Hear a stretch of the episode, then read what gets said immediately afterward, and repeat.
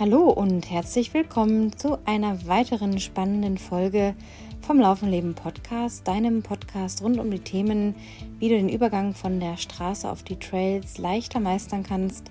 Es geht hier auch recht viel um das Thema Ernährung, Mentales und vor allem den ganz normalen Wahnsinn des Alltags. Und darüber oder davon kann mein Gast in dieser Folge sicherlich ein kleineres Liedchen singen, denn Alexandra Stumpenhagen ist seit sechs Monaten Mama eines kleinen Sohnes und ja, hat allerhand zu tun in ihrem Alltag als Läuferin, als Ärztin, als Mama, als Ehefrau, also all diese Rollen, die wir Frauen so innehaben und erzählt uns heute ihre ja doch recht spannende Geschichte, wie sie vom Leistungssport dann ähm, von einer sehr schweren Diagnose betroffen war im jungen Erwachsenenalter oder noch kurz davor. Und ja, wie sie mit dieser Diagnose umgegangen ist, was sie durch ihren Leben begleitet hat, wie sie ihre ja, Situation, ihren Standpunkt eines Leistungssportlers ändern musste und schließlich auch zum Laufen von ja, Ausdauerstrecken gefunden hat.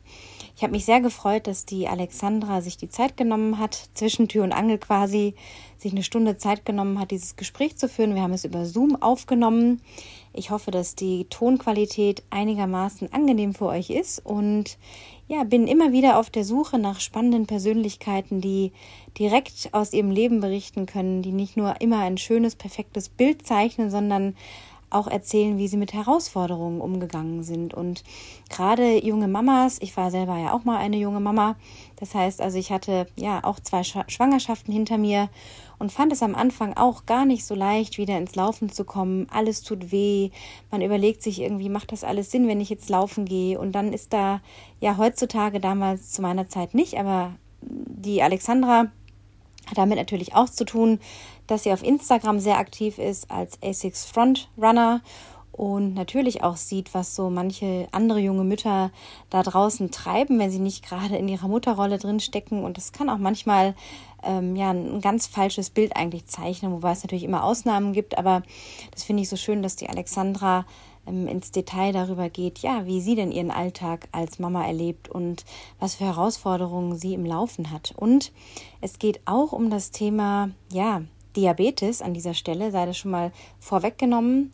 Ähm, es ist eine Krankheit, über die gar nicht so viel gesprochen wird, beziehungsweise Krankheit möchte ich es gar nicht nennen. Das klingt immer so dramatisch und abwertend, das soll es gar nicht sein, sondern es ist einfach eine Diagnose, die doch sehr viele Menschen betrifft und worüber gar nicht so viel gesprochen wird. Und das finde ich so schön, dass ja Alexandra sich da wirklich im Detail dazu äußert, wie das ihr Leben umgekrempelt hat, was, wie sie lernen musste, in ihrem Alltag auch den Sport unterzubekommen, was heute noch Herausforderungen sind und wie es ihr dennoch gelungen ist, lange Strecken unter die Füße zu nehmen. Also insgesamt ein wirklich total spannendes Gespräch. Wir hatten eine super gute Zeit in unserem Videocall. Danke, danke an dieser Stelle nochmal, liebe Alexandra Stumpenhagen aus Hamburg. Und jetzt schalten wir direkt zum Gespräch. Ich möchte euch hier nicht weiter aufhalten. Denkt noch bitte dran, eine wunderbare Bewertung bei iTunes zu hinterlassen oder auf anderem Weg diesen Podcast über den Link in den Shownotes zu supporten. Denkt auch bitte dran, dass ihr sämtliche Shownotes von Alexandra euch anschaut. Sie ist auf einigen Kanälen sehr aktiv, hat auch noch ein Buch geschrieben, das verlinke ich auch. Und ich, jetzt wünsche ich euch ganz viel Spaß beim Anhören. Lasst es euch gut gehen. Bis bald. Ich habe heute eine ganz spannende Athletin und Frau und Mama und Ärztin hier im Videocall gerade zugeschaltet aus Hamburg, die Alexandra Stumpenhagen. Herzlich willkommen, liebe Alexandra, und erstmal an dieser Stelle danke, dass du dir ein paar wertvolle Minuten deiner Zeit einrichten kannst. Ja, hi und vielen Dank, dass ich dabei sein kann, dass du mich zu deinem Podcast eingeladen hast. Ich freue mich sehr, jetzt mit dir ein bisschen zu quatschen. Ja, genau. Wir haben uns ja jetzt die letzten Wochen immer wieder so hin und her geschrieben. Mit, mit der Terminfindung war es immer ein bisschen schwierig und jetzt sollte es heute klappen. Du bist ja erst kürzlich Mama geworden, vor sechs Monaten, ähm, hast einen kleinen Sohn, bist äh, Ärztin in Hamburg und wir wollen heute so ein bisschen über ja einige Themen eigentlich sprechen, was das Frausein, das Läuferinnen-Dasein betrifft. Ähm, und ich möchte noch kurz die Vorgeschichte erzählen, wie ich auf dich überhaupt gekommen bin. Du bist bei den ASICS Frontrunners ja auch schon seit sechs Jahren jetzt quasi tätig oder aktiv. Und ähm, ich stand vor ein paar Wochen in München einem großen Buchladen. Ich war da gerade unterwegs und bin auf das Munich Mountain Girls Buch gestoßen und habe da durchgeblättert und dachte, ah, interessant, Zyklus ähm, und Frauen und Bergsport und Ausdauersport und habe dann kurz in deinen Artikel reingelesen, den du in dem Buch geschrieben hast und dachte, das ist doch ein super interessantes Thema jetzt vor allem für die Läuferinnen, die zuhören hier im Podcast, weil der Zyklus, der begleitet uns Frauen halt einfach eine sehr lange Zeit und äh, möchte dich da auch direkt so fragen, ja, wie, wie bist du auf das Thema für dich selber erstmal aufmerksam geworden? Mhm. Ja, es ähm, hat angefangen mit dem Kinderwunsch. Also wie du ja schon gesagt hast, ich bin seit sechs Monaten Mama und ähm, ich habe dann irgendwann, äh, wurde die Entscheidung getroffen, man möchte ein Kind und dann habe ich die Pille abgesetzt. Und erst dann fing überhaupt das Zyklusthema an, weil ich habe sie relativ lange eingenommen. Deswegen habe ich mich mit meinem Zyklus jetzt nicht großartig auseinandergesetzt vorher. Wie lange hast du die denn genommen, die Pille? Oh, warte, jetzt muss ich mal überlegen es war auf jeden Fall, ja, zehn Jahre. Zehn Jahre habe ich sie eingenommen. Also echt ordentlich lang und quasi auch fast die ganze Sportlerkarriere in Anführungsstrichen durch. Also deswegen, ähm, ja, habe ich da vorher nicht viel ähm, beobachten können oder ähnliches und ähm, habe dann erst meine Erfahrungen gemacht, nachdem ich sie abgesetzt hatte. Und ähm, ich bin erstmal gar nicht darauf gekommen. Ich habe dann erstmal überhaupt geguckt, der musste ich erstmal einspielen und so weiter. Und irgendwann habe ich aber gemerkt, dass wenn ich ähm, Sport mache, laufen gehe ähm, und ich irgendwie so einen lockeren Lauf geplant hatte, dass das manchmal halt nicht so locker ist. Das hatte ich zwar auch vorher mal, klar, weil wenn man mal Stress hat oder irgendwas, es läuft halt nicht immer rund. Das kennt man ja. Das ist jetzt nicht immer nur auf den Zyklus irgendwie zurückzuführen. Aber ich habe das schon beobachtet, dass es sehr regelmäßig auf einmal kam. Also mir kam das zu regelmäßig vor. Und dann dachte ich so, okay, was habe ich jetzt verändert gerade? Und ähm, habe dann mich so ein bisschen mehr mit diesem Thema auseinandergesetzt, habe dann auch festgestellt, dass das so, ich sag mal, in den Medien und so zwar immer mehr jetzt an Aufmerksamkeit gewinnt, aber irgendwie noch gar nicht so präsent ist. Und ähm, dann habe ich ähm, genau das erstmal bei mir beobachtet und getrackt und ähm, habe mir tatsächlich dann Notizen gemacht. Ähm, habe immer geguckt, okay, wo bin ich jetzt gerade äh, im Zyklus äh, unterwegs, ähm, welcher Tag oder ähm, welche Phase ist es gerade und ähm, habe dann immer so geguckt, okay, welches Training habe ich gemacht, wie belastungsfähig war ich, ähm, so ein paar Notizen einfach gemacht, so im Handy, wie ich mich dabei gefühlt habe, welche, mit welchen Erwartungen ich in das Training reingegangen bin und was daraus dann bei rausgekommen ist. Und das habe ich dann zusammengekoppelt mit dem Zyklus letztlich. Und ähm, ja, habe so für mich festgestellt, dass der Zyklus doch ziemlich, also nicht ganz großen Einfluss, aber schon einen Einfluss auf mein Training gemacht hat.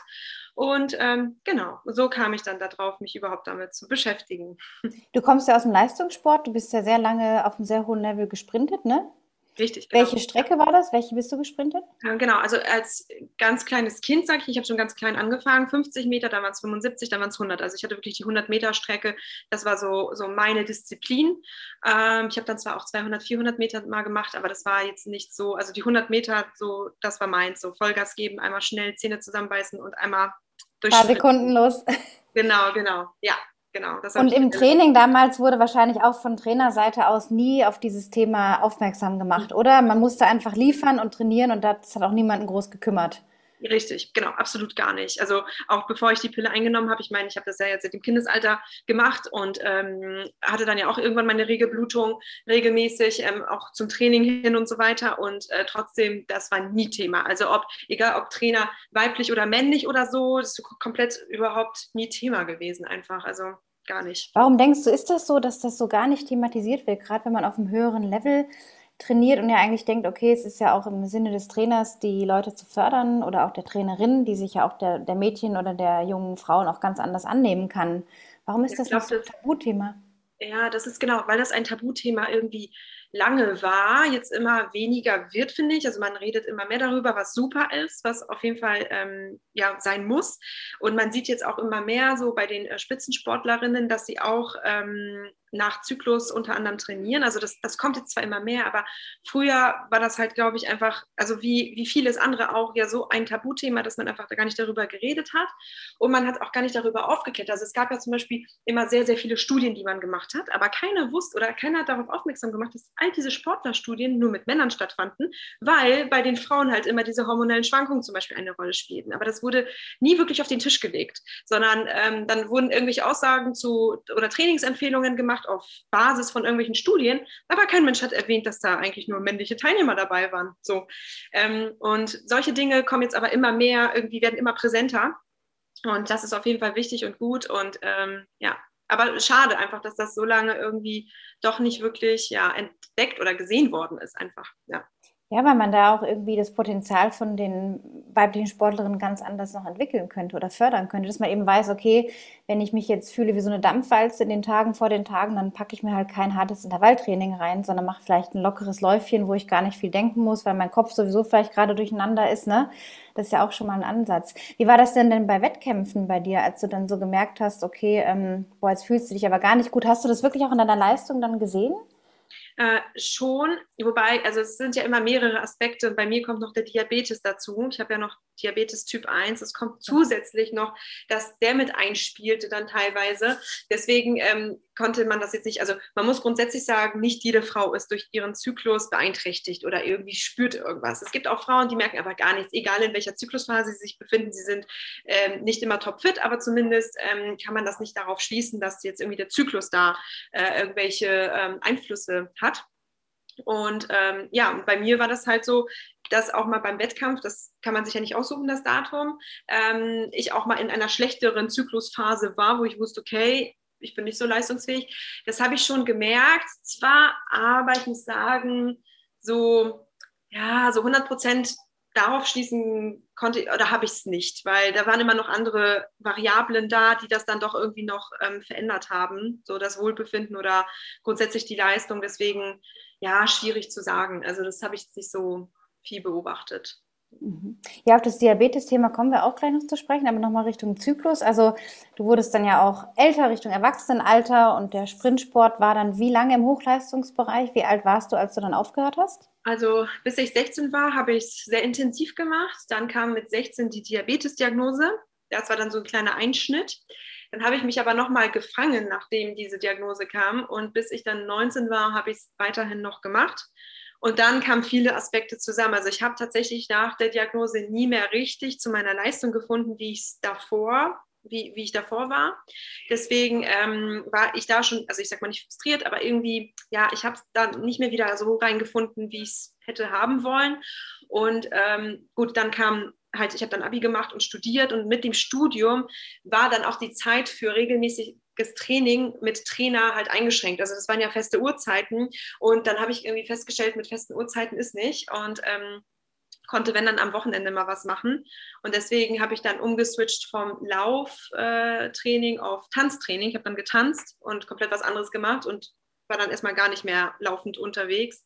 Und ja, so, so war dann der Weg. Und letztlich habe ich dann irgendwann 2013 gesagt, okay, ich habe jetzt wieder Lust und laufen kann man ja immer und überall und trainieren auch ähm, auf eigene Faust. Und ähm, habe mich dann für den ersten 5-Kilometer-Lauf angemeldet.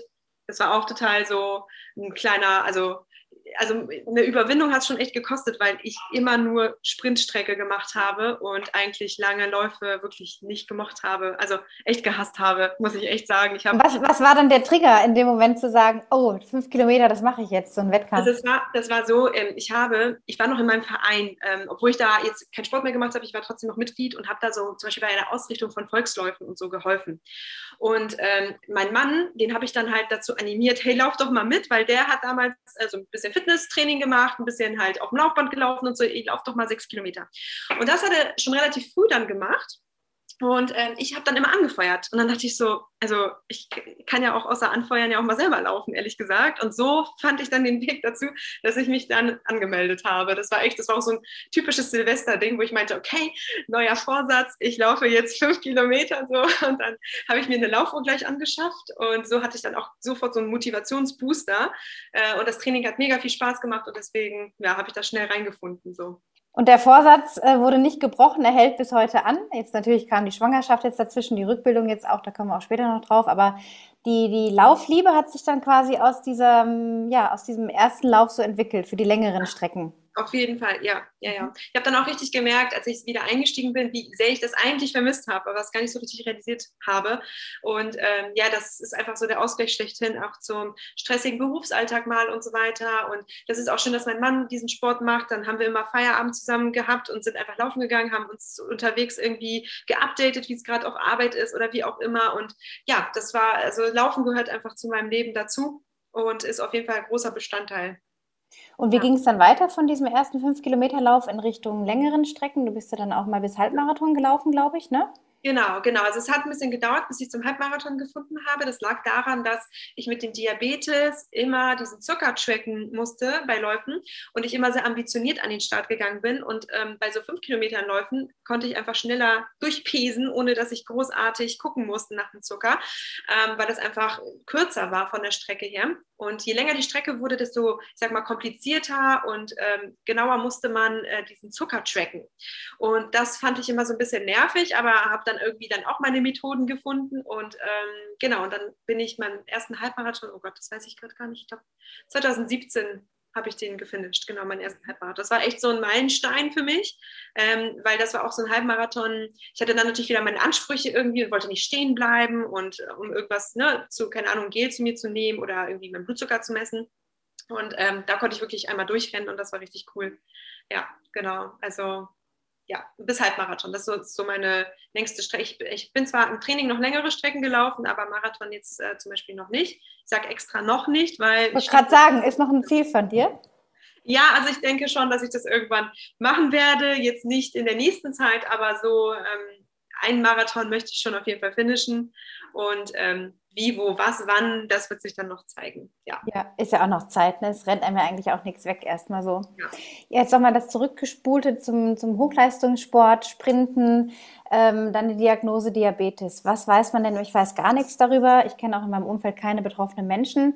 Was sagst du denn aus medizinischer Sicht? Wie, was weiß man darüber? Wie entsteht sowas? Es gibt mhm. ja verschiedene Typen auch Diabetes. Was hast du denn genau für einen und wie bist du damit umgegangen mit dieser mhm. Diagnose?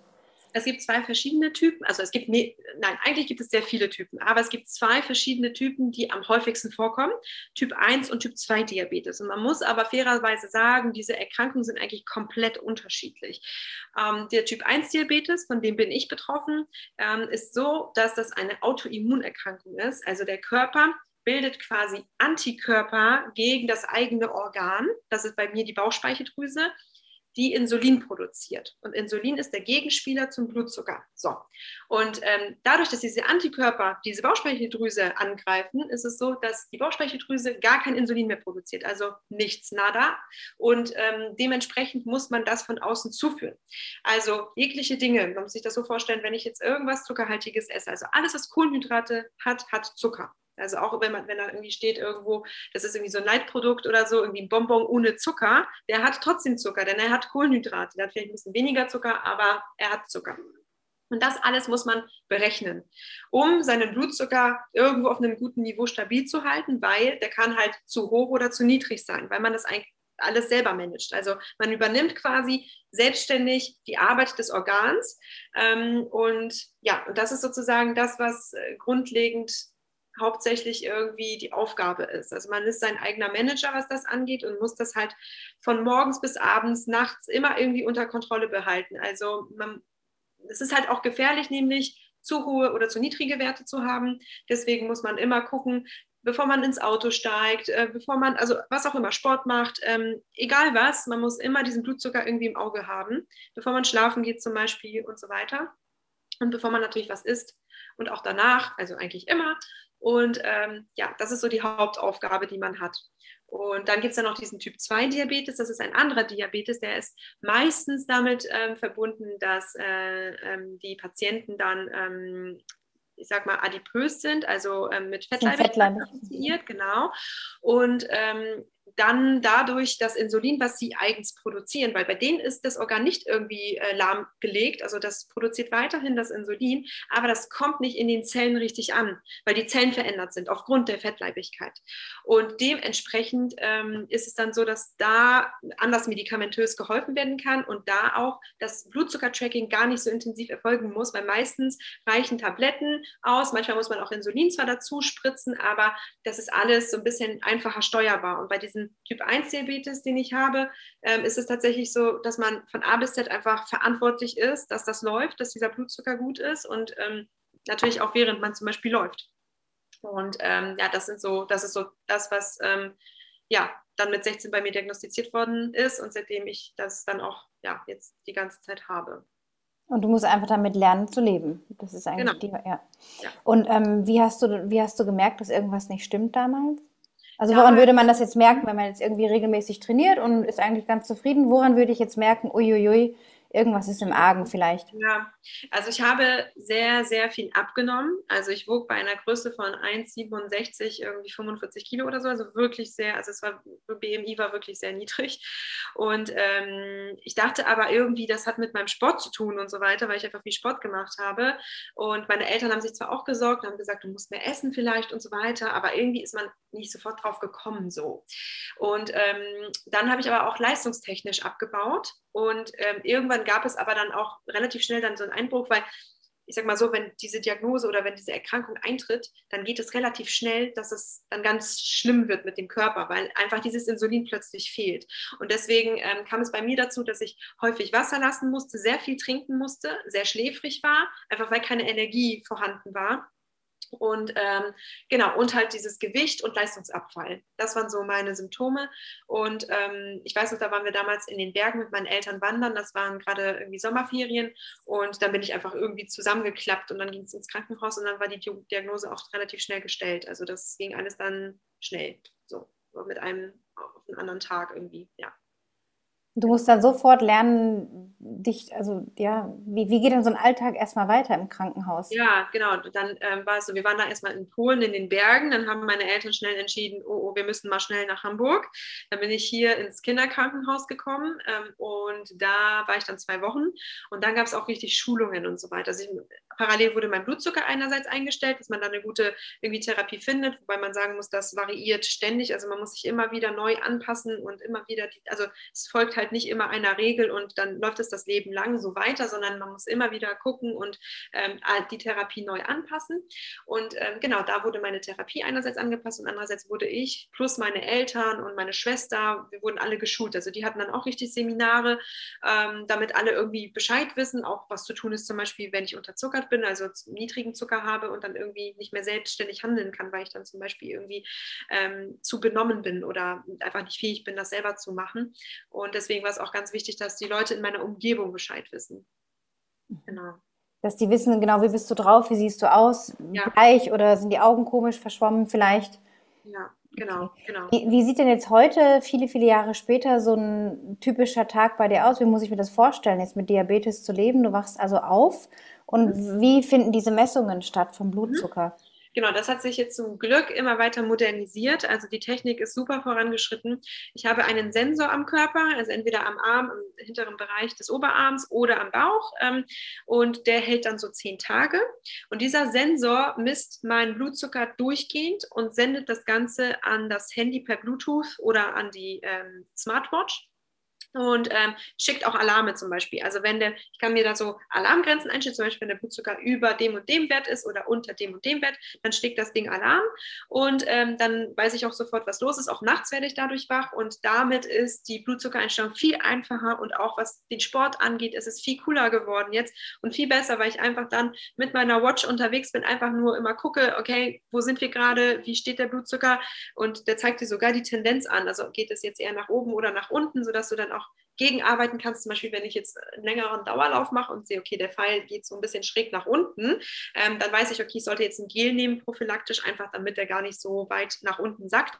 Und ähm, das ist super modern geworden. Früher war es anders. Früher musste man mit diesen konventionellen Blutzuckermessgeräten, die man so kennt, hat wahrscheinlich jeder mal gesehen, irgendwie ähm, Blutzucker messen, indem man halt in den Finger gepiekst hat und ähm, genau da Blut rausgeholt hat, ein bisschen Tropfen, um äh, den Blutzucker zu messen. Das war schon deutlich einschränkender, weil auch wenn man mal unterwegs war oder so, das Ding daraus zu holen, das zu machen, dann hat man es so ein bisschen vernachlässigt irgendwie. Und jetzt ist die Blutzuckereinstellung viel einfacher geworden durch die Modernisierung jetzt ähm, der ganzen Gerätschaften.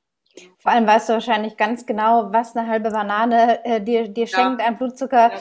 oder ne, jeder Keks, alles so. Hast du denn eine bestimmte Ernährungsweise, der du folgst? Also im Sinne von ähm, Fleischlastig, Fisch, vegan, wie ist das bei dir? Wie ernährst du dich? Mhm, ähm, also unabhängig von der Diagnose tatsächlich, also unabhängig vom Diabetes, weil beim Diabetes Typ 1 kannst du alles essen, so viel du möchtest, was du möchtest. Man sollte zwar zum Beispiel jetzt nicht pur irgendwie einen Apfelsaft trinken, weil der Blutzucker zu schnell nach oben schießt und man dementsprechend dann mit dem Insulin, was man sich selber spritzt, gar nicht so schnell dagegen wirken kann. Ähm, aber trotzdem kann man alles essen und ich persönlich ähm, esse eigentlich fast alles außer auf Fleisch. Also ich verzichte auf Fleisch, beziehungsweise ich mag auch kein Fleisch. Also es ist auch so ein Geschmacksding. Ich mag eigentlich fast gar kein Fleisch. Mal esse ich was so, äh, mal so ein Schnitzel von Mama oder so. Aber jetzt ähm, nicht irgendwie, wenn ich jetzt irgendwie auswärts gehe, irgendwie essen gehe oder so, dann eigentlich immer vegetarisch was. Genau. Also, aber sonst ausgewogen. Also Obst, äh, Früchte, auch mal was Süßes. Also ich bin da wirklich, ich versuche das irgendwie alles ähm, recht ausgeglichen zu halten. Wie oft am Tag musst du essen, dass du da in einem Level bleibst? Mm, also empfohlen ist auf jeden Fall dreimal täglich zu essen. Ähm, man kann durchaus auch mal, ich sag mal, fasten, ginge auch, aber ich sag mal, wenn man jetzt so, so sagt, man möchte jetzt unbedingt äh, durchweg fasten, das klappt halt auch nicht immer. Also man muss halt damit rechnen, dass es dann auch mal nicht klappt und dass man dann doch noch mal was essen muss. Deswegen ist zum Beispiel diese Fasten, äh, Intervallfasten und so weiter jetzt nichts für mich. Mm, aber ähm, also dreimal täglich esse ich auf jeden Fall und dann je nachdem mal was Kleines, mal was Größeres, mal ein Joghurt, mal irgendwie eine große Mahlzeit. Das ist so ein bisschen unterschiedlich, mhm. ja. Und jetzt beim Stillen, wo man ja sowieso mehr Energie braucht mit einem Baby, also ich erinnere mich noch gut, dass man da irgendwie so voll im, im Essflash immer irgendwie war, mhm. weil man ständig das Gefühl hatte, man braucht Zucker. Wie läuft das da mit deinem Diabetes? Ja. Ja, man muss, also ich muss echt sagen, ähm, so vor der Schwangerschaft, beziehungsweise auch während der Schwangerschaft, habe ich super penibel auf diesen Blutzucker geachtet. Ich hatte wirklich tip-top Werte, also wie ein gesunder also wirklich top eingestellt, weil natürlich auch ich wusste, dass das äh, großen Einfluss auf das Kind nehmen kann, wenn die Blutzuckerwerte schlecht sind. Dementsprechend war die Verantwortung groß und die Motivation sehr hoch und ich hatte auch die Zeit. Und jetzt ist es tatsächlich so, dass die Blutzuckerwerte so ein bisschen schlechter, also ist es jetzt nicht irgendwie ganz dramatisch, aber es ist schon deutlich schlechter. Und da kommt dann nämlich noch der Aspekt, man hat für sich weniger Zeit, man, ähm, man ähm, still, also ich stille halt noch, deswegen ähm, diese, was du beschreibst gerade, diese, diese ähm, Attacken habe ich auch, also dass ich manchmal echt denke, oh Gott, jetzt muss ich schnell irgendwie einen Riegel, dann stopfe ich mir einen Riegel rein oder so, also auch voll ungesund teilweise. Aber trotzdem achte ich darauf, dass ich ähm, ausgewogen ernähre, mich ernähre, einfach weil ich auch stille und ähm, ähm, ja, aber ich kenne das auch, dass, also ich esse auf jeden Fall auch mehr und äh, tendiere auch eher zu süßen. Ist halt einfach so, das ist auf jeden Fall mit dem Stillen assoziiert, aber ja ja. ja. Aber es geht trotzdem. Also trotzdem geht das und trotzdem äh, kriege ich das gut mit dem Blutzucker gehandelt. Aber ähm, es ist weitaus nicht mehr so, wie es in der Schwangerschaft war mit den Werten. Ja, also stabiler insgesamt. Bitte? War stabiler oder ja, es war deutlich stabiler, besser eingestellt. Jetzt ist es eher, es gibt häufiger mal so ein Auf und Ab oder so. Das, das passiert ja auch manchmal so im Alltag. Dann esse ich was und dann tatsächlich habe ich auch schon mal vergessen, dann zu spritzen, das Insulin zu spritzen. Und dann piept das Gerät und ich so, oh Gott, stimmt, ich habe vergessen irgendwie. Jetzt ist er schon ein bisschen höher gekommen. Ähm, das passierte mir hier auch mit Baby und so weiter. Ähm, ja, ist halt so, aber ähm, es wird jetzt auch alles wieder, also pendelt sich ein. Das war vor allem am Anfang ähm, so der Fall und jetzt äh, pendelt sich das immer besser ein wieder und ähm, die Werte werden jetzt auch ein bisschen stabiler zumindest. Ich stelle mir das schon ganz schön viel, äh, also planmäßig ganz schön kompliziert vor. Ne? Du musst ans Kind denken, ans Baby, was packst du da ein und dann noch natürlich an, an das Diabetes-Zeug, was man dann braucht, Notfallset wahrscheinlich oder dass du immer was dabei hast, um das zu stabilisieren. Ja. auch wenn man jetzt mal länger fliegt oder jetzt so einen Halbmarathon, wie du ja gesagt hast, auch 2017 gelaufen bist und da ist dann die fixe fixe Startzeit um meinetwegen 9 Uhr morgens, da musst du ja schon ganz schön viel vorausplanen, dass dann dein Wert auch stabil bleibt für diesen Lauf, oder? Wie muss man sich das dann vorstellen? Wie, wie, wie gehst du dann sowas an, auch bei langen Läufen? Ja, äh, genau. Also äh, vor allem genau bei langen Läufen, bei Wettkämpfen ähm, ist da Planung wirklich A und O. Da habe ich auch immer schon vorher, ich sag mal so eine Probetage gemacht, wo ich dann einfach geguckt habe, okay, ähm, wie ist es jetzt gerade, wenn ich jetzt eine Banane esse, wie gut hält es mein Blutzucker stabil oder da habe ich halt immer vor dem Wettkampf, die Wochenenden vorher, ähm, einmal so ein bisschen geguckt, ähm, wenn ich dann einen langen Dauerlauf gemacht habe, dass ich ähm, ja, Blutzucker messe, dass ich gucke, dass ich um die gleiche Uhrzeit ungefähr losstarte, wie der Wettkampf sein wird. Also allein schon das musste ich beachten, weil ähm, Hormone auch eine große Auswirkung auf den Zucker haben. Und deswegen ist es bis zum Ende hin, bis zum Wettkampf hin nicht komplett planbar, weil natürlich ist man aufgeregter, der Stress kommt halt dazu, man schläft vielleicht anders von einem Wettkampf, das ist ja immer so ganz unterschiedlich. Und deswegen konnte ich jetzt nicht komplett alles perfekt durchplanen weil einfach Stress den Blutzucker zum Beispiel erhöht. Ich hatte auch schon mal, da stand ich an der Startlinie und der ging hoch und hoch und hoch und ich wusste nicht, was los ist irgendwie. Und ich wusste, das wird jetzt kein guter Lauf, einfach weil schon ähm, die Voraussetzungen im Startbereich nicht optimal waren. Das gibt es halt auch mal. Ähm, aber ansonsten ist es so, genau, ich gucke vorher, wie bin ich gerade mit dem Blutzucker, was habe ich jetzt vor, wie lange werde ich laufen, okay, was muss ich vorher vielleicht essen oder lasse ich es jetzt mit dem Essen, Dann nehme ich Gels mit, immer so je nach Lauf, drei bis fünf. Das ist dann unterschiedlich. Ähm, meistens also maximal fünf. Und was ich aber auch zum Beispiel beim Halbmarathon, also im Wettkampf gemacht habe, ist, wenn zum Beispiel ähm, Bekannte, Freunde oder Familie angefeuert haben äh, und ich wusste, wo die stehen, habe ich denen immer Gels mitgegeben, weil ich die nicht alle schleppen wollte. Weil ne, beim Wettkampf, da kommt es ja auch wirklich auf jeden. Also ich war jetzt nicht so extrem penibel, was das angeht, aber schon immer, ich wollte jetzt nicht mit irgendwie zehn Packungen Gels da losrennen, irgendwie voll beladen. Und ähm, deswegen habe ich auch welchen dann das in die Hand gedrückt vorher und habe gesagt, okay, wenn du da und da stehen wirst, vielleicht streck mal deine Hand raus, vielleicht werde ich es brauchen. Und so habe ich mich auch mit äh, Leuten verabredet und das hat auch wunderbar geklappt. Ähm, und ja, also so muss man das aber so ein bisschen planen tatsächlich. Und bis zum Schluss hin kann man aber auch nicht alles planen. Also ein bisschen Raum hast du dann auch ein bisschen Toleranzbereich einfach. Genau. Ja. Ja. Du hast gerade was ganz Wichtiges gesagt, was mir jetzt gar nicht so bewusst war. Die Hormone haben einen Einfluss auf den Blutzucker. Mhm. Wie meinst du das genau? Ja, ähm, also es gibt verschiedene Hormone. Zum Beispiel das Stresshormon Cortisol äh, erhöht den Blutzucker. Also wenn wir Stress haben, dann geht dieses Hormon hoch und das hat einfach die Eigenschaft, dass es ähm, Blutzucker erhöhend ist. Zum Beispiel auch Wachstumshormone. Also wenn wir morgens zum Beispiel aufstehen, dann äh, schüttet der Körper, damit wir überhaupt wach werden, Adrenalin und äh, Cortison aus und ähm, auch Wachstumshormone zum Ende der Nacht ähm, aus und die wirken alle zum Beispiel Blutzucker steigernd. Und das muss man halt natürlich auch beachten. Also, dass man zum Beispiel morgens, auch wenn man nichts isst, kann es durchaus sein, dass der Blutzucker einfach ansteigt, einfach aufgrund der Hormone. Und ähm, all diese Aspekte spielen immer auch wieder eine Rolle. Und vor allem sind es Hormone, die Blutzucker steigend wirken. Also es gibt außer Insulin jetzt kein Hormon, das irgendwie den Blutzucker abfallen lässt, einfach so. Ähm, aber ähm, die, alle anderen Hormone wirken Blutzucker steigern, die ich gerade genannt hatte. Und deswegen ist das auch nochmal ein Aspekt, der mit einspielt, auch bei der Blutzuckereinstellung. Und auch zum Beispiel in der Schwangerschaft, da gibt es ja auch ein hormonelles Auf und Ab. Äh, da musste man auch komplett alles umswitchen, ändern, die Therapie ständig neu anpassen und so, dann mit der Gewichtszunahme noch zusätzlich. Also da waren auch viele Aspekte dabei. Deswegen ist sozusagen diese Diagnose wirklich, ähm, ja, beschäftigt einen durchgehend. Und ähm, ja, man muss sich da echt immer mit auseinandersetzen. Immer angepasst an deine Lebensphasen halt. Ne? Wenn wir jetzt nochmal diese 16, die Diagnose, Leistungssport noch bis 19 gemacht, ähm, Diabetes bleibt immer. Und dann hast du irgendwann die Pille abgesetzt. Wie hat sich dann dein Blutzuckerspiegel auch durch das Absetzen der künstlichen Hormone verändert? Das würde mich mal noch interessieren, bevor wir dann auch noch zur Schwangerschaft kommen. Ja, ähm, da habe ich tatsächlich ähm, nichts gemerkt. Also ich habe da gar nichts ändern müssen äh, in der Therapie. Aber ähm, häufiger kann es da durchaus dazu, also es kommt bei vielen dazu, dass man da ähm, Änderungen sieht, dass man zum Beispiel mal weniger oder mehr Insulin dann braucht. Ähm, bei mir war es tatsächlich, ich, ich habe es tatsächlich nicht wirklich gemerkt mit, mit ähm, der Diabetestherapie, dass ich da irgendwie groß was ändern musste. Mhm. Interessant, hätte ich jetzt eher gedacht so. Aber im Hinblick darauf ähm, habe ich schon von einigen Frauen gehört, die jetzt länger die Pille nehmen, also wirklich so ein Jahrzehnt oder länger, ähm, dass die erstmal mit dem Zyklus ganz schöne Störungen erfahren können. Und wenn man dann noch irgendwie eine Schwangerschaft plant oder mal einfach laufen lässt, dass dann vielleicht passiert. Ähm, wie war denn das bei dir, wenn du darüber sprechen magst? Also vom Absetzen der Pille, wie hat sich dann dein Zyklus normalisiert, wenn überhaupt? Wie, wie ist das angefangen? Genau, ähm, also bei mir war das so, das ist mir nie vorher aufgefallen, aber bevor ich die Pille überhaupt genommen hatte, war mein Zyklus schon relativ unregelmäßig. Also der war ähm, meistens länger. Ähm, manchmal ist der auch ausgefallen komplett. Ähm, das hatte ich aber damals, dachte ich, wegen des Sports. Ne? Also man hat ja irgendwie, ich habe echt viel auf Sport be also irgendwie bezogen.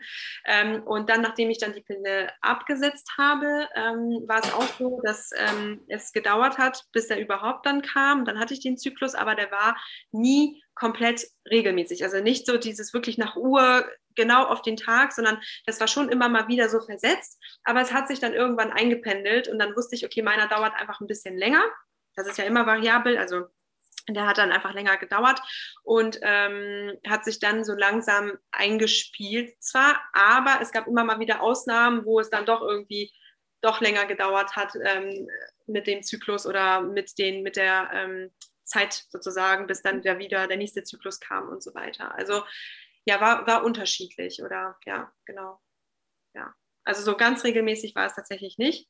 Mhm. Ähm, aber zumindest konnte ich dann im Nachhinein ja auch so ein bisschen gucken, ähm, wie ist er gewesen, wie war mein Training und dann konnte ich zumindest immer gucken, okay, erste Hälfte, zweite Hälfte. Also danach habe ich vor allem gearbeitet. Ich habe nicht penibel genau nach jedem Zyklustag geguckt und wann mache ich welches Training, sondern tatsächlich immer so erste und zweite Zyklushälfte, weil ich da wirklich diese Unterschiede gemerkt habe.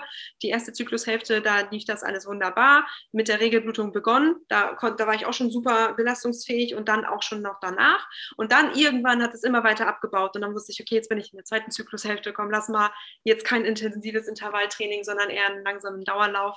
Ähm, und ja, so hat sich das eingespielt bei mir mit dem Zyklus. Aber so, ich sag mal, hundertprozentig immer regelmäßig war der jetzt auch nicht. Ja. Okay. Was würdest du denn Frauen generell sagen? Ähm, klar muss es jede für sich entscheiden und jede ist auch individuell. Aber wenn du sagst, bei dir war definitiv die Tendenz, in der ersten Zyklushälfte mehr Leistung zu erbringen, in der zweiten weniger. Was würdest du als Frauen raten, wie sie sich im Training jetzt vielleicht gerade auf einen Halbmarathon oder wenn sie sogar länger trainieren, am besten mit sich umgehen in diesen Phasen? Mhm. Also äh, zunächst müsste jeder einmal für sich gucken, ob das Thema für einen ist oder nicht, also ob, da, ob man da überhaupt ähm, irgendwie Unterschiede merkt.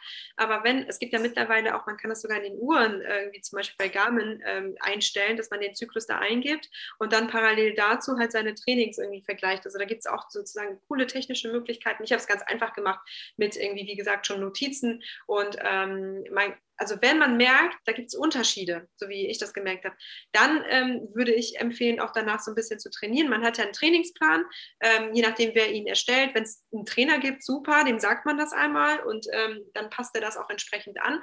Und dann ähm, sollte man gucken, dass man da, wo man belastungsfähiger ist, und das ist meistens in der ersten Zyklushälfte, weil da die hormonellen Schwankungen eigentlich fast gar nicht vorhanden sind, dass man da eher intensive Intervallläufe läuft, Tempoläufe, äh, Fahrtspiele macht und sich so ein bisschen mehr belastet. Und in der zweiten Zyklushälfte, wenn man dann merkt, okay, da bin ich nicht so belastungsfähig, eher diese langsamen Dauerläufe einbaut und ähm, ich sag mal jetzt nicht zum Beispiel intensives Krafttraining macht, ne, weil auch einfach die, äh, das Verletzungsrisiko gegebenenfalls ähm, höher ist, einfach weil zum Beispiel viele haben ja auch dieses prämenstruelle Syndrom, hm. das kann auch einen einschränken, dann hat man Schlafstörungen, dann ist man nicht gut ausgeruht, regeneriert nicht richtig, regeneriert Regeneration ist ja auch das A und O im Training. Und ähm, dann, dann kann es halt dazu kommen, dass man dann irgendwie eher Verletzungen bekommt. Also dass man dann in der zweiten Zyklushälfte eher so ein bisschen runterfährt und ähm, andere ausgleichende Dinge macht. Ähm, man kann ja auch, wenn man zum Beispiel Krafttraining macht, da ein bisschen, ja, ich sag mal, auch weniger machen oder mal irgendwie Yoga machen oder so. Das ist dann eher so in der zweiten Zyklushälfte Thema als in der mhm. ersten. Genau. Ja, ist ja auch eine ganz andere Herangehensweise als der herkömmliche Plan, wo halt dann irgendwie drei Wochen Training, eine Woche easy. Wie du auch sagst, kann für einige auch funktionieren, aber wenn man da ein anderes Bewusstsein einfach mal drauf schärft, ist auf jeden Fall sehr ratsam. Und ich kenne das auch, dass man in der zweiten Zyklushälfte so eine Woche vor der, vor der Tage, vor der Blutung denke ich auch oft, oh, hoffentlich stolper ich jetzt nicht. Man ist so ein bisschen tollpatschiger unterwegs oder mhm. merkt so, oh, irgendwie ein Schnupfen kommt oder die Sehnen fühlen sich irgendwie anders an, die Bänder sind empfindlicher. Das ist schon echt spannend, ja. ja also ich, da kann man sehr viel schon rausziehen, was du jetzt so gesagt hast. Noch als letztes Thema, weil ich weiß, du hast äh, Zeitdruck ein bisschen im Nacken. Ähm, Thema Schwangerschaft und Laufen. Wie lief denn bei dir die Schwangerschaft ab in Kombination mit dem Laufen? War das für dich möglich? Wie hast du das so für dich erlebt überhaupt? Ja, ähm, also ich hatte, genau, ich habe ja den Diabetes. Und dieser führt dazu, dass es eine Risikoschwangerschaft ist, automatisch. Also jede Schwangerschaft ist eine Risikoschwangerschaft mit Diabetes.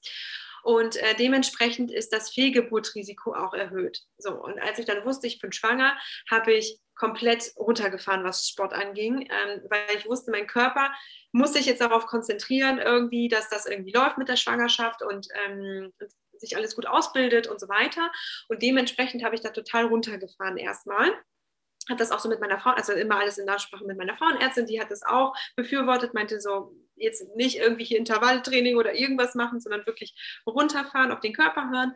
Und ähm, dann, als die drei Monate rum waren, ne, das sind ja immer die ersten drei Monate, wo man so ein bisschen vorsichtiger ist, mh, hm, da habe ich dann wieder angefangen, ähm, mehr zu machen, aber das jetzt nicht irgendwie, also schon gar kein Intervalltraining oder irgendwas, auf gar keinen Fall, sondern eher so einfach für mich gelaufen, fürs gute Gefühl und wirklich nur nach Gefühl, gar nicht mehr auf die Uhr geschaut, gar nicht auf irgendwelche Pace und was auch immer Zeiten geguckt, sondern wirklich nur nach Gefühl gelaufen. Und dann waren das meistens so Strecken zwischen vier und sechs Kilometern, also gar nicht erst weit und viel, sondern wirklich so, wie ich mich gut gefühlt habe. Und so habe ich mich auch gut gefühlt. Irgendwann dann äh, im Verlauf, äh, je weiter es war mit der Schwangerschaft, desto eher habe ich dann zum Beispiel auch Gehpausen immer wieder dazwischen gemacht, dass ich dann irgendwie einen Kilometer gelaufen bin, dann ein bisschen gegangen und so ein bisschen ein Wechselspiel gemacht habe mit Gehen und Laufen.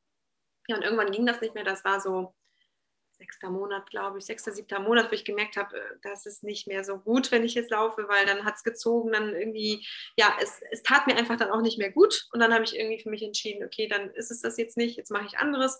Dann habe ich auch so ein bisschen Workouts zum Beispiel gemacht für Schwangere zu Hause. Also ich habe versucht, sportlich aktiv zu bleiben, aber dann nicht äh, mehr das Laufen, sondern halt andere Dinge irgendwie gefunden, mit denen ich ähm, ja diesen Ausgleich hatte. Ja. Mhm.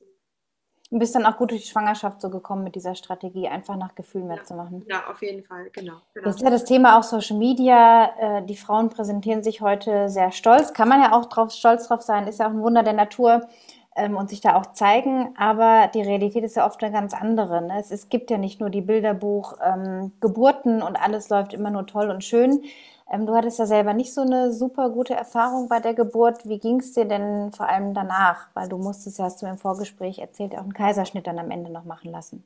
Genau, genau. Also in der Geburt, genau, Geburt verlief nicht optimal.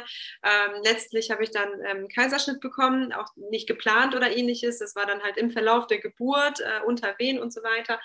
Ähm, das war alles ähm, ja nicht so schön. Und ähm, jetzt danach, ähm, zwar ist die Kaiserschnittnarbe, die verheilt von vornherein ganz gut und so weiter, aber ich habe Schmerzen. Ich habe einfach Schmerzen, Bauchschmerzen beim Sport. Ich konnte noch nicht mal richtig mit der Rückbildung starten. Also ich habe mehrere Versuche gemacht und habe da verschiedene auch Übungen gemacht, aber ähm, es tut halt relativ schnell dann weh im Bauchbereich, einfach weil die Muskelschichten, das alles, das ist ja nun mal eine OP, das muss alles zusammenwachsen. Bei dem einen geht es schneller, bei dem anderen geht es langsamer. Ich bin leider die, wo es halt ein bisschen länger alles dauert und ähm, es ist halt einfach Pech ähm, und äh, auch nervig auf jeden Fall, weil das Einzige, was ich vermisse, ist Sport, muss ich sagen. Ich vermisse sonst gar nichts. Wirklich, ich bin äh, total glücklich und es ist wirklich schön mit Baby und schöner Alltag. Es ist alles echt cool.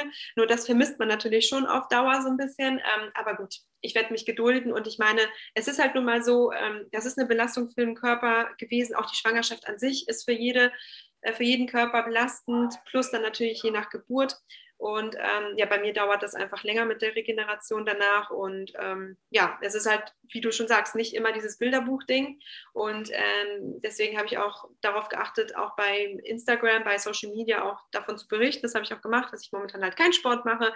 Bei mir gibt es momentan nicht so viel Sport-Content, ähm, was man eigentlich von mir gewohnt ist, einfach weil es halt nicht gerade nicht geht. Und ähm, das ist ja auch völlig okay, der Körper braucht es jetzt so. Und ähm, genau, das ist, finde ich, auch wichtig, dass man darüber spricht, weil meistens ähm, sieht man nur diejenigen, wo es halt gut läuft, die dann irgendwie nach zwei, drei Monaten schon nur losrennen können oder ähnliches. Oder zwei Wochen. ja, genau, also total schnell. Aber man sagt ja auch, ein Körper, ne, neun Monate schwanger und neun Monate dann auch Regeneration. Das ist ja so die Faustregel. Deswegen, ich stress mich da jetzt zum Beispiel überhaupt nicht so sehr. Ähm, wäre schön zwar jetzt, na klar, aber es ist jetzt auch nicht so, dass, dass das jetzt irgendwie mich komplett runterreißt oder so und ich deswegen irgendwie super traurig bin jeden Tag. Das überhaupt nicht. Also. Wie war denn die Reaktion darauf, als du so öffentlich geteilt hast oder auch sehr ehrlich geteilt hast, hey Leute, bei mir läuft es gerade einfach noch nicht so, ich kann jetzt hier noch nicht die fröhlichen Laufbilder teilen. Was, wie war da die Resonanz? Ja, ähm, also erstaunlich. Ähm, ich habe das über Stories erzählt ähm, quasi und dann kamen echt viele private Nachrichten von so einigen, dass es ihnen auch so ging oder so geht ähm, oder dass sie Angst davor haben, weil sie gerade schwanger sind ähm, oder ähnliches. Aber wirklich viele haben dann ähm, auch geschrieben, dass es ihnen ähnlich ging, zum Beispiel auch vor allem nach einem Kaiserschnitt, dass das nicht so rund lief alles. Und ja, also erstaunlich, weil man das halt sonst auch nicht so hört, dass es dann doch mehr oder ja, mehr Leute betrifft, als man tatsächlich denkt. Ne? Also, dass mehr Frauen da irgendwie ihre Probleme ähm, nach solchen Geburten haben. Ja. Ich glaube, es hilft ganz, ganz vielen Frauen, glaubt mir. Also, das ist ähm, so schön heutzutage, diese Themen auch mal ehrlich anzusprechen und nicht immer nur alles Hashtag Supermam und Fitmam und so weiter. Ne? Also die Realität, und du bist jetzt auch noch nicht so alt, also sieht auch einfach bei, bei jungen Müttern anders aus. Ne? Das ist eben nicht nur shiny. ja. ja. So ist es. Was würdest du denn noch zum Ende hin jetzt den Frauen, ob jetzt Mamas oder nicht Mamas, Läuferinnen, gerne mit auf den Weg geben? Ja, dass ähm, sie auf jeden Fall, also laufen, immer wieder äh, irgendwie gucken, dass es ihnen gut tut, also nicht irgendwie unter Druck kommen, dass auch Social Media keinen Druck macht, sondern dass man quasi ähm, für sich äh, dieses Laufen jetzt nicht irgendwie, also als Ausgleich sieht oder als Spaßfaktor, als was Schönes und nicht irgendwie als ein Stressthema oder irgendwas, was man irgendwie, irgendwie unter Druck setzt oder belastet. Und ähm, egal ob Mama oder nicht Mama halt, ähm, aber auch ähm, schwanger oder nicht schwanger oder wie auch immer, ähm, dass man wirklich irgendwie sich nicht auch ähm, durch Social Media zu sehr belasten lässt oder beeinflussen lässt, ähm, weil, wie wir jetzt gerade besprochen haben, dieses Thema schon, finde ich, ziemlich groß ist, dass es bei Social Media halt immer so rüberkommt, dass das alles so schön und rund läuft, äh, je nachdem, je nach Lebenslage natürlich, aber ähm, das eigentlich auch nicht immer so ist. Und ähm, das Wichtigste ist, den Spaß nicht zu verlieren und sich nicht selbst irgendwie zu verlieren, sondern einfach immer ja, an sich zu denken und ähm, nichts irgendwie unter Druck zu machen. Sehr, sehr schön. Und das sagst du, die als, als Leistungssportlerin aus der Erfahrung weiß, dass es auch anders sein kann, dass es auch einen Preis hat und dass man sich auch eine gewisse Lockerheit vielleicht aneignen kann, um, ja, ja, wie du sagst, der Genuss, die Freude, der Spaß, die Gesundheit an erster Stelle stehen. Genau. Wie können dich denn die Leute jetzt erreichen, wenn sie mit dir in Kontakt treten möchten gerne? Mhm. Am besten eigentlich über Instagram. Äh, da bin ich gut erreichbar per private Nachrichten oder Kommentar unter einem Bild. Ich lese das alles, ich sehe das alles. Ähm, dauert zwar manchmal ein bisschen länger, bis ich antworte, aber trotzdem, also eine Antwort gibt es eigentlich immer.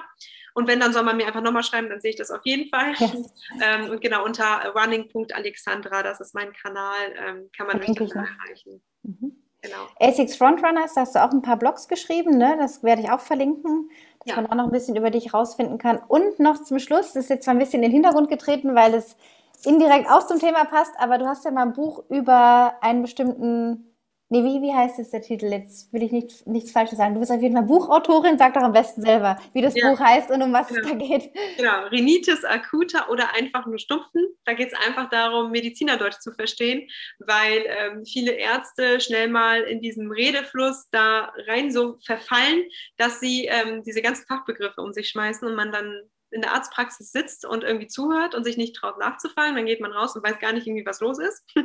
Ähm, und das gab es tatsächlich häufig. Ich als Patientin und als Ärztin, ich habe quasi beide Versionen erlebt, habe das auch von beiden Seiten her erlebt. Ich habe mich selber mal so sprechen hören irgendwo, ähm, dass ich mich selber ja erwischt habe dabei, wie ich einem Patienten dann irgendwie zwei, drei Begriffe an den Kopf schmeiße, womit er gar nichts anfangen kann. Ähm, das gab es auch. Oder ich habe auch andere dabei beobachtet, irgendwie Oberärzte oder ähnliches, äh, die das machen machen. Und äh, als Patientin habe ich es halt auch selber erlebt, als ich dann auf der anderen Seite saß, vor allem am Anfang bei Diagnosestellung, wo mir das erklärt worden ist, wo mir das einfach richtig schlecht erklärt worden ist. Und deswegen kam die Motivation dazu, dieses Buch zu schreiben. Und diesen äh, versuche ich so ein bisschen aufzuklären, ja, wie geht man mit Dr. Google um zum Beispiel? Man googelt ja meistens erstmal. Ähm, was sind meine Patientenrechte? Ähm, welche Begrifflichkeiten fallen irgendwie häufig? Ähm, das kann man sich dann so ein bisschen so eine Art ähm, ja, Vokabel lernen mäßig ähm, anlernen und äh, gucken, dass man das vielleicht so ein bisschen irgendwie weiß, wie bereite ich mich zum Beispiel auf ein Arztgespräch vor, weil man kann selber als Patient sehr, sehr viel machen, damit man auch möglichst viel für sich dann herausnimmt aus so einem Gespräch. Ähm, da ist eine Vorbereitung wirklich das A und O und da habe ich so ein bisschen Checklisten gemacht, so ein bisschen aufgeführt, okay, worauf sollte man halt besonders achten, äh, was ist dem Arzt wichtig? Ähm, und was ist dann für den Patienten letztlich wichtig ja, und all diese Dinge sind da kompakt in diesem Buch einmal zusammengeschrieben. Es klingt so, als würdest du da so eine schöne Brücke bauen zwischen Patient und Arzt, ne? dass man nicht so dieses, oh Gott, Hilfe, jetzt komme ich zum Arzt und diese Angst, das ist ja oft auch eine Angst, was sagt der mir, was kriege ich vielleicht für eine Diagnose, dass man da mit einem anderen Selbstvertrauen so reingehen Auf kann. Auf jeden Fall, genau, genau. Darum ging es auch, dass quasi sowohl der Arzt es einfacher hat mit dem Patienten, als auch der Patient mit dem Arzt. Also für beide Seiten. Weil häufig ist es dann auch so, dann fragt der Arzt ja, welche Medikamente nehmen Sie ein? Und dann weiß der Patient leider auch nicht so genau, welche er genau einnimmt. Dann erzählt er, ja, so eine rosa Pille, dann kann der Arzt auch nicht mit viel anfangen. Und ähm, so kommt man sich da entgegen. Ähm, und deswegen dieses Buch, ja, für beide. Super, das werde ich auch noch verlinken in den Shownotes, kann man mal reinschauen oder sich das selber zulegen. Ja, dann danke ich nochmal sehr an dieser Stelle, auch dass es jetzt ein bisschen länger gehen durfte. Vielen, vielen Dank, dass du hier im Podcast warst und ich wünsche dir alles Gute und ja, vielleicht ähm, machen wir nochmal irgendwann ein zweites Gespräch, so, keine Ahnung. Wenn der Kleine dann mal größer ist und du wieder ins Laufen gekommen bist und deine Pläne vielleicht ein bisschen konkreter auch hast mit dem Laufen. Ja, gerne. Ich danke dir auch auf jeden Fall und wünsche dir auch bis dahin erstmal alles Gute. Ja, danke dir auch. Tschüss. Dann tschüss. Tschüss.